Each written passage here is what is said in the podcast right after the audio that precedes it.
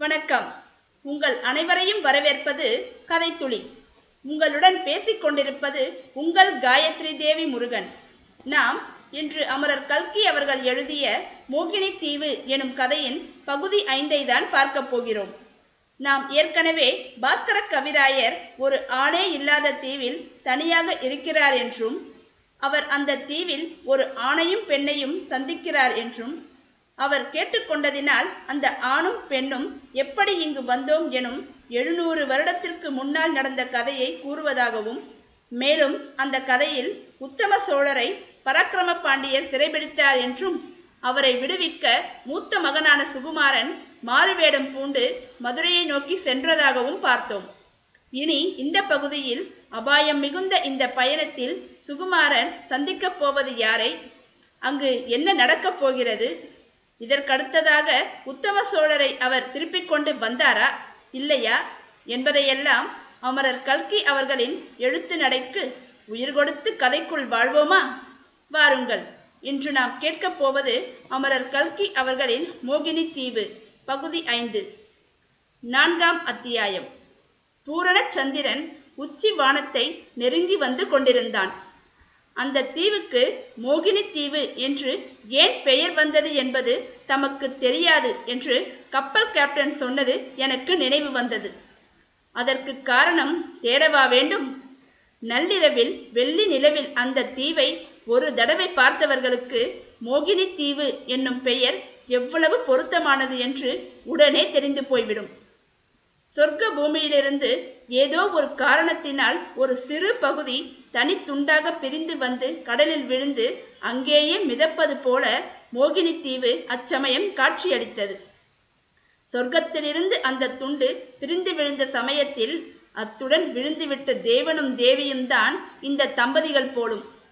ஆனால் தேவலோகத்து தம்பதிகளாய் இருந்தாலும் பூலோகத்து தம்பதிகளைப் போலவேதான் இவர்கள் அடிக்கடி விவாதத்திலும் ஈடுபடுகிறார்கள்.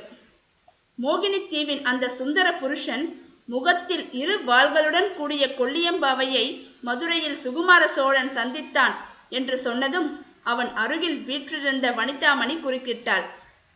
பெண் குலத்தை பற்றி இவ்விதம் அடிக்கடி ஏதாவது நிந்தை மொழி கூறாவிட்டால் புருஷர்களுக்கு தலை வெடித்துவிடும் போலிருக்கிறது என்றாள். பால் நிலவுபட்டு அவளுடைய பால்வடியும் முகம் தந்தத்தினால் செய்த பதுமையின் முகம் போல திகழ்ந்தது. அதனால் அந்த பதுமையின் முகத்தில் ஜீவகலை ததும்பியது. அந்த முகத்தில் இருந்த கரிய விழிகளில் தந்திர கிரணங்கள் பட்டு எழுந்த கதிரொளி கதிர்கள் வாள்களாகவும் வஜ்ராயுதத்தின் வீச்சுக்களாகவும் ஜொலித்தன. பாவைமார்களின் வாழையொத்த விழிகளைப் பற்றி அந்த ஆடவன் கூறியது அப்படியொன்றும் தவறில்லை என்று எனக்கு தோன்றியது. அவன் தன் காதலியின் வார்த்தைகளை கேட்டு புன்னகை புரிந்த வண்ணம் அவள் முகத்தை உற்று நோக்கினான். மன்னிக்க வேண்டும். புவன மோகினியை கொல்லியம்பாவை என்று நான் கூறியது குற்றந்தான். அவளுடைய கண்கள் வாள்கள் என்றும் வேல்கள் என்றும் கூறியது அதைவிட பெரிய குற்றம். அமுத கிரணங்களை அள்ளி வீசும் ஜீவச் சுடர் ஒளிகள் என்று அவளுடைய கண்களை சொல்லியிருக்க வேண்டும் என்றான். புவன மோகினி என்ற பெயரை அவன் சொன்னவுடனே எனக்கு கதையின் பேரில் நினைவு சென்றது. என்ன? என்ன? சுகுமார சோழன் மதுரையில் சந்தித்த கொல்லியம்பாவை பாண்டியகுமாரிதானா? பராக்கிரம பாண்டியரின் ஒரே புதல்வியா? என்று வியப்புடன் கேட்டேன். ஆம் ஐயா. சுகுமார சோழன் மதுரை மாநகருக்கு சென்றபோது அவனுடைய விதியும் அவனை பின்தொடர்ந்து சென்றது. விதியின் மகிமை மிக பெரியது என்று பெரியோர்கள் சொல்வார்கள். விதி வலிமையுடன் கூட ஒரு பெண்ணின் மன உறுதியும் சேர்ந்துவிட்டால் அந்த இரண்டு சக்திகளுக்கு முன்னால் யாரால் எதிர்த்து நிற்க முடியும்? சுகுமாரனால் எதிர்த்து நிற்க முடியவில்லை. ஆன மட்டும் அவன் போராடி பார்த்தும் கடைசியில் சரணாகதி அடைய நேரிட்டது. நீங்கள் கதை சொல்கிறீர்களா? அல்லது புதிர் போடுகிறீர்களா? பாவம் இவருக்கு நீங்கள் சொல்வது ஒன்றுமே புரியவில்லை. மதுரையில் நடந்ததை இனிமேல் நான் கொஞ்சம் சொல்லட்டுமா? என்று கேட்டுவிட்டு அந்த இளமங்கை உடனே சொல்லத் தொடங்கினார் மதுரையில் அப்போது தேவேந்திர சிற்பி என்பவர் பிரசித்தி பெற்றிருந்தார். அவர் வயது முதிர்ந்தவர். அவருக்கு மனைவி மக்கள் யாரும் இல்லை. அவர் கல்யாணமே செய்து கொள்ளவில்லை. கலைத்தேவியை தாம் திருமணம் செய்து கொண்டிருப்பதாகவும் வேறோர் மனைவிக்கு தமது அகத்தில் இடமில்லை என்றும் சில சமயம் அவர் சொல்லுவதுண்டு. பராக்கிரம பாண்டியருக்கு தேவேந்திர சிற்பியிடம் அபிமானம் இருந்தது. தேவேந்திர சிற்பியின் சிற்பக்கூடத்துக்கு அவர் சில சமயம் செல்வதுண்டு. தம்முடன் தம் குமாரி புவன மோகினியையும் அழைத்து போவார். குடும்பமும் குழந்தைகளும் இல்லாத தேவேந்திர சிற்பிக்கு ராஜகுமாரியிடம் மிகுந்த வாஞ்சை ஏற்பட்டது. ராஜகுமாரிக்கும் தேவேந்திர சிற்பியிடம் அன்பு உண்டாகி வளர்ந்தது. அந்த அன்பு காரணமாக சிற்பக் கலையிடத்திலும் அவளுக்கு பற்று ஏற்பட்டது. பராக்கிரம பாண்டியர் தம்முடைய ஆட்சி காலத்தில் மீனாட்சி அம்மன் கோயிலை புதுப்பித்து கட்ட விரும்பினார். அதற்கு வேண்டிய ஆயத்தங்களை செய்யும்படி தேவேந்திர சிற்பிக்கு சொல்லியிருந்தார். தஞ்சை நகரில் ராஜராஜ சோழர் கட்டிய பிரகதீஸ்வர ஆலயத்தை பார்த்த பின்னர் மதுரை மீனாட்சி அம்மன் கோயிலை அதை விட பெரிதாக கட்ட வேண்டும் என்ற ஆசை பராக்கிரம பாண்டியருக்கு ஏற்பட்டது. ஆகையால் வேலையை துரிதப்படுத்தும்படி கட்டளையிட்டார். தேவேந்திர சிற்பியின் சிற்பக்கூடத்தில் பல மாணாக்கர்கள் சிற்பக்கலை கற்றுக்கொண்டிருந்தார்கள். வெவ்வேறு தேசங்களிலிருந்து வந்தவர்கள் இருந்தார்கள். பராக்கிரம பாண்டியர் உத்தம சோழரை சிறைபிடித்து வந்த சில நாளைக்கெல்லாம் தேவேந்திர சிற்பியின் சிற்பக்கூடத்துக்கு ஓர் இளைஞன் வந்தான். தேவேந்திர சிற்பி இன்னார் என்பதை தெரிந்து கொண்ட அவரிடம் வந்து பணிவோடு நின்று ஒரு விண்ணப்பம் செய்து கொண்டான். ஐயா நான் சோழ நாட்டைச் சேர்ந்தவன். சிற்பக்கலையில் பற்றுக்கொண்டு அக்கலையை கற்றுக்கொள்ள தொடங்கினேன். ஆனால் சோழ நாட்டில் இப்போது ஆலய திருப்பணி எதுவும் நடைபெறவில்லை. ஆகையால் என்னுடைய வித்தையை பூர்த்தி செய்து கொள்ள விரும்பி யாத்திரை கிளம்பினேன். போகுமிடமெல்லாம் மதுரை தேவேந்திர சிற்பியாரின் புகழை கேட்டு என் செவிகள் குளிர்ந்தன. என் மனமும் மகிழ்ந்தது. அத்தகைய பிரசித்தமான ஆசிரியரை நான் குருவாக கொண்டு நான் கற்ற சிற்பக்கலையை பூர்த்தி செய்து கொள்வதற்காக வந்தேன். கருணை கூர்ந்து என்னை தங்கள் சீடனாக அங்கீகரிக்க வேண்டும் என்று சொன்னான். அந்த வாலிபனின் அடக்க ஒடுக்கமும் பணிவான பேச்சும் கலை பொருந்திய முகமும் தேவேந்திர சிற்பியின் மனத்தை கவர்ந்தன. அக்கணமே அவனை தம் சீடனாக ஏற்றுக்கொண்டு சிற்பக்கூடத்தில் வேலை செய்ய பணித்தார். ஆனால் சில நாளைக்குள்ளேயே தமக்கு சீடனாக வந்திருப்பவன் உண்மையில் தமக்கு குருவாகி இருக்கத்தக்கவன் என்று தேவேந்திர சிற்பி தெரிந்து கொண்டார். தம்மை காட்டிலும் அந்த வாலிபனுக்கு சிற்ப வித்தையின் நுட்பங்கள் அதிகமாக தெரியும் என்று கண்டுகொண்டார். இவ்விதம் தெரிந்து கொண்டதனால் அவர் அதிருப்தியோ அசூயையோ கொள்ளவில்லை. அளவிலாத மகிழ்ச்சியும் பெருமிதமும் அடைந்தார். இத்தகைய சிற்ப மேதாவி ஒருவன் தமக்கு சீடனாக கிடைத்திருக்கிறபடியால் மீனாட்சி அம்மன் கோயில் திருப்பணியை விரைவாகவும் சிறப்பாகவும் நடத்தி முடிக்கலாம் என்ற நம்பிக்கை தேவேந்திர சிற்பிக்கு ஏற்பட்டது. உத்தம சோழரை தேர்காலில் கட்டி இழுத்த கோரமான காட்சியை பார்த்த நாளிலிருந்து புவன மோகினிக்கு வாழ்க்கையில் உற்சாகமே இல்லாமல் போயிருந்தது. ஆகையினால் அரண்மனைக்குள்ளேயே இருந்து காலங்கழித்து வந்தாள். தன்னுடைய கல்யாண பேச்சு காரணமாக அத்தகைய குரூர சம்பவம் நிகழ்ந்ததை எண்ணி எண்ணி அவள் வருந்தினாள். இது போதாததற்கு சோழ நாட்டு இளவரசர்களை சிறைபிடித்து கொண்டு வருவதற்கு தன் தந்தை முயன்று வருகிறார் என்னும் செய்தி அவளுக்கு இன்னும் அதிக மனச்சோர்வை உண்டாக்கியிருந்தது. இந்த நிலையில் அவள் தன்னுடைய தந்தைக்கு இணையாக மதித்து வந்த தேவேந்திர சிற்பியை கூட நெடுநாள் வரையில் போய் பார்க்கவில்லை. இப்படி இருக்கும்போது ஒரு நாள் தேவேந்திர சிற்பியிடம் புதிதாக சோழ நாட்டிலிருந்து ஒரு மாணாக்கன் வந்து சேர்ந்திருக்கிறான் என்றும் அவன் சிற்பக்கலையில் மேதாவி என்றும் கேள்விப்பட்டதாக புவன மோகினியிடம் அவளுடைய தோழி ஒருத்தி சொன்னாள். இதை கேட்டதும் புவன மோகினிக்கு தேவேந்திர சிற்பியை வெகு நாளாக தான் போய் பார்க்கவில்லை என்பது நினைவு வந்தது. அதற்கு பரிகாரமாக உடனே அவரை போய் பார்க்க தீர்மானித்தாள். முடிந்தால் அவருடைய புதிய சீடனையும் பார்க்க அவள் விரும்பினாள். சோழ நாட்டிலிருந்து வந்தவனாகையால் ஒருவேளை இளவரசர்களை பற்றி அவன் அறிந்திருக்கலாம் அல்லவா? தன் தந்தையின் படை வீரர்களிடம் சோழ இளவரசர்கள் சிக்காமல் இருக்க வேண்டுமே. என்று அவளுக்கு மிகுந்த கவலை இருந்தது. உத்தம சோழர் அவருடைய அரண்மனை பணிப்பெண்ணாக தன்னை வரும்படி சொன்னதை பற்றி அவளுக்கு கோபமும் ஆத்திரமும் இல்லாமல் இல்லை. ஆயினும் அந்த அவமானம் தனக்கு நேர்ந்ததின் பொறுப்பை அவள் தன் தந்தையின் பேரிலே சுமத்தினாள். இவர் எதற்காக வழியே போய் தன்னை சோழகுமாரனுக்கு மனம் செய்து கொடுப்பதாக சொல்ல வேண்டும்? அப்படி சொன்னதினால்தானே இந்த அவமானம் தனக்கு நேர்ந்தது? பாண்டிய நாட்டில் பிள்ளையைச் சேர்ந்தவர்கள் பெண்ணை தேடிக்கொண்டு போவதுதான் வழக்கம். சாக்ஷாத் பரமசிவனே கைலாயத்திலிருந்து மீனாட்சி அம்மனை தேடிக்கொண்டு மதுரைக்கு வந்து அம்பிகையை மணந்து கொண்டாரே. அதற்கு மாறாக பராக்கிரம பாண்டியன் மகளுக்கு வரன் தேடிக்கொண்டு ஏன் தஞ்சாவூருக்கு போனார்? அப்படி முறை தவறிய காரியத்தை செய்துவிட்டு பிறகு ஆத்திரப்படுவதில் பயன் என்ன? உத்தம சோழரை தேர்காலில் கட்டி இழுப்பதனாலோ அவருடைய குமாரர்களை சிறைபிடித்து வந்து சித்திரவதை செய்வதனாலோ அவமானம் நீங்கிவிடுமா? பெண்ணாக பிறந்தவர்கள் கல்யாணம் செய்து கொண்டுதான் ஆக வேண்டும் என்பது என்ன கட்டாயம்? தமிழ் மூதாட்டியான ஔவையாரைப் போல் ஏன் கன்னியாகவே இருந்து காலம் கழிக்கக்கூடாது பராக்கிரம பாண்டியருடைய மகளாக பிறந்ததினாலே அல்லவா இவ்வளவு துன்பங்களும் தனக்கு நேர்ந்தன? பாண்டியர் மகளாக பிறக்காமல் தேவேந்திர சிற்பியின் புதல்வியாக தான் பிறந்திருக்க கூடாதா என்று புவனமோகினி எண்ணி எண்ணி பெருமூச்சு விட்டாள். தன்னுடைய மனோநிலையை அறிந்து தன்னிடம் அனுதாபப்படக்கூடிய ஆத்மா இந்த உலகத்தில் தேவேந்திர சிற்பி ஒருவர்தான். அவரை இத்தனை நாளும் பார்க்க போகாமல் இருந்தது தவறு. இவ்வாறெல்லாம் எண்ணி பாண்டியகுமாரி அன்று மத்தியானம் தேவேந்திர சிற்பியின் சிற்ப மண்டபத்துக்கு வருவதாக அவருக்கு செய்தி சொல்லி அனுப்பினாள். நெடு நாளைக்கு பிறகு புவனமோகினி வரப்போவதை அறிந்து தேவேந்திர சிற்பியார் மிகுந்த குதூகலம் அடைந்தார். கொஞ்ச காலமாக ராஜகுமாரி தம்மை மறந்திருந்தது அவருக்கு வியப்பாகவும் வருத்தமாயும் இருந்தது.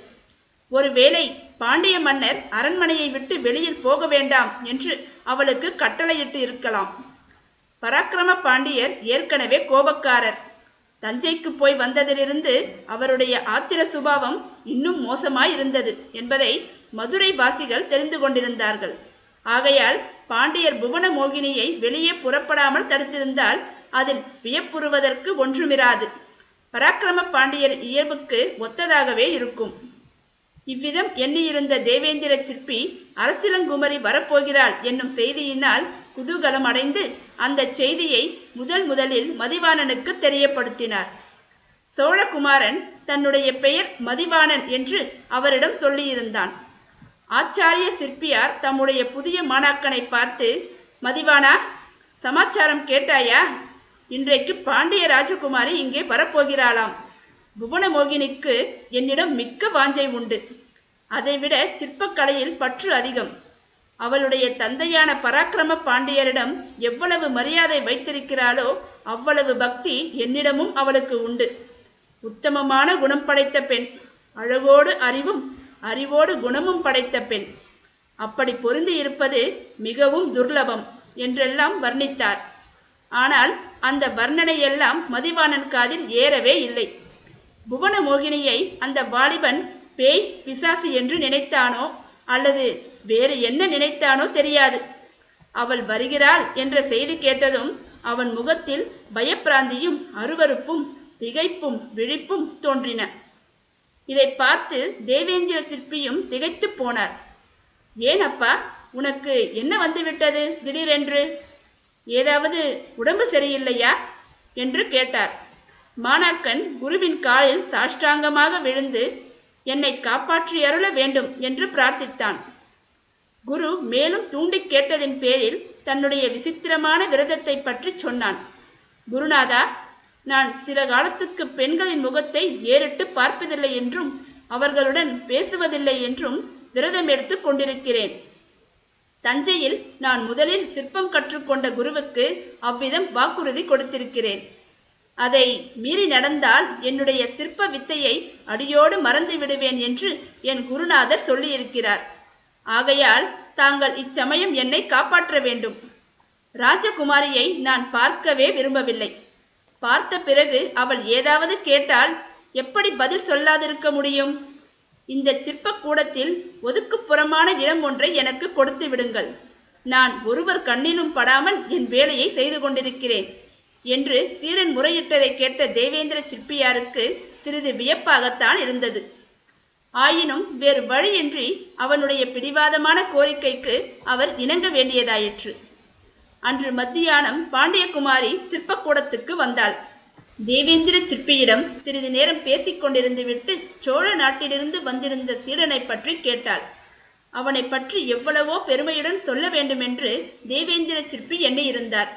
அதற்கு மாறாக இப்போது தயங்கி பட்டும் படாமல் ஏதோ கூறினார். ஆனாலும் புவனமோகினி விடவில்லை. அந்த புதிய சீடனையும் அவன் செய்திருக்கும் சிற்ப வேலைகளையும் பார்க்க வேண்டும் என்று கோரினார் அவனுடைய சிற்பங்களை பார்க்கலாம். ஆனால் அவனை பார்க்க முடியாது என்றார் தேவேந்திரர். அவனுடைய சிற்பங்களை காட்டியபோது தம்முடைய புதிய சீடனையும் பற்றி வானலாவ புகழ்ந்து பேசாமல் இருக்க முடியவில்லை. இந்த ரதியின் சிலையை பார்த்தாயே அந்த சிலையின் கையில் உள்ள கிளியை பார். என்ன ஜீவகலை! எவ்வளவு தத்ரூபம்! உயிரற்ற கல்லுக்கு இந்த பையன் உயிரை கொடுத்திருக்கிறானே. இவன் பிரம்மதேவனை காட்டிலும் ஒரு படி மேலானவன் அல்லவா? நான் வேண்டுமானால் சொல்லுகிறேன் தஞ்சாவூரில் ராஜராஜேஸ்வரம் என்னும் பெரிய கோயிலை கட்டினானே ஒரு மகா சிற்பி. அவனுடைய சந்ததியில் இவன் தோன்றியவனாய் இருக்க வேண்டும். தன் பரம்பரையை பற்றி இவன் எதுவும் சொல்ல மறுக்கிறான். ஆனாலும் என்னுடைய ஊகம் சரி என்பதில் எல்லளவும் சந்தேகமில்லை என்றார். இதையெல்லாம் கேட்ட புவனமோகினிக்கு கட்டாயம் அந்த வாலிப சிற்பியை பார்க்க வேண்டும் என்ற ஆசை உண்டாகிவிட்டது. ஆனால் இதற்கு தேவேந்திர சிற்பி இடங்கொடுக்கவில்லை புதிய சீடனிடம் அவர் அதற்குள் தன் மகனைப் போலவே அன்பு செலுத்த தொடங்கியிருந்தார். அவனை தம்முடைய தவறினால் இழந்துவிட அவர் விரும்பவில்லை. இன்றைக்கு வேண்டாம் அந்த பிள்ளைக்கு நான் சொல்லி அவனுடைய மனம் மாறும்படி செய்கிறேன். பிறகு பார்த்து கொள்ளலாம் என்றார்.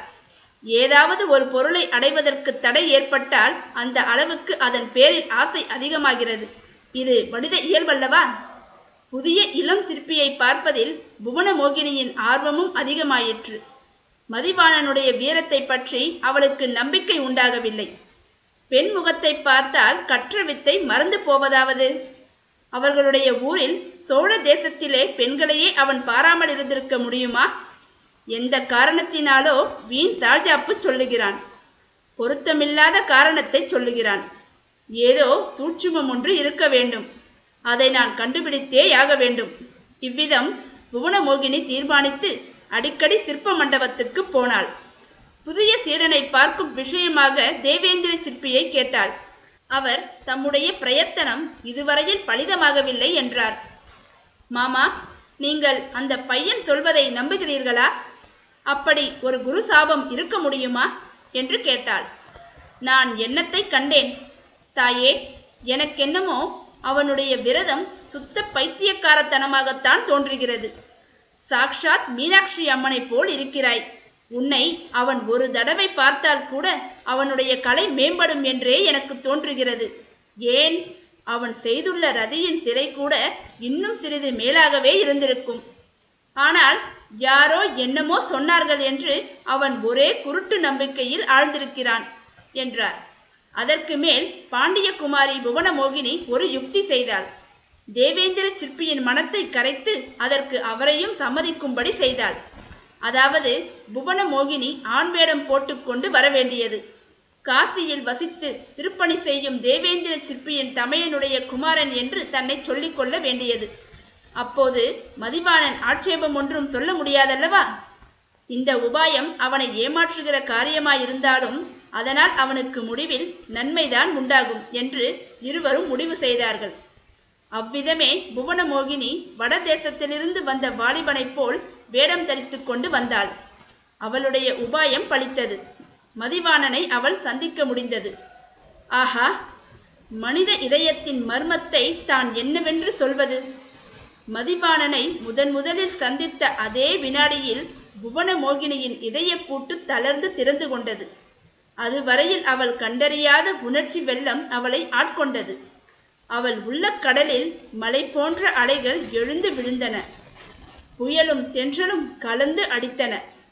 குதூகலமும் சோர்வும் இன்பமும் வேதனையும் அவள் மீது ஏக காலத்தில் மோதின. தன்னுடைய இருதயத்தில் என்ன நேர்ந்தது? எதனால் நேர்ந்தது என்பதையெல்லாம் அச்சமயம் அவள் தெளிவாக தெரிந்து கொள்ளவில்லை. போக போகத்தான் தெரிந்து கொண்டாள். தெரிந்து கொண்ட பிறகு ஏன் அந்த வாலிபனை சந்தித்தோம்? அவனை சந்திப்பதற்காக ஏன் இவ்வளவு பிரயாசை எடுத்தோம் என்றெல்லாம் அவள் வருந்தும்படி நேர்ந்தது. வருத்தம் கொள்ளும்படி அப்படி என்ன சுவாரஸ்யங்கள் நிகழ்ந்தேறியிருக்கும் என்பதையெல்லாம் நீங்கள் தெரிந்து கொள்ள வேண்டுமென்றால் இந்த கதையை தொடர்ந்து கேட்க வேண்டும். நாம் கூடிய விரைவில் பகுதி ஆறில் சந்திக்கலாம். அதுவரை உங்களிடமிருந்து விடைபெறுவது உங்கள் காயத்ரி தேவி முருகன். நன்றி வணக்கம்.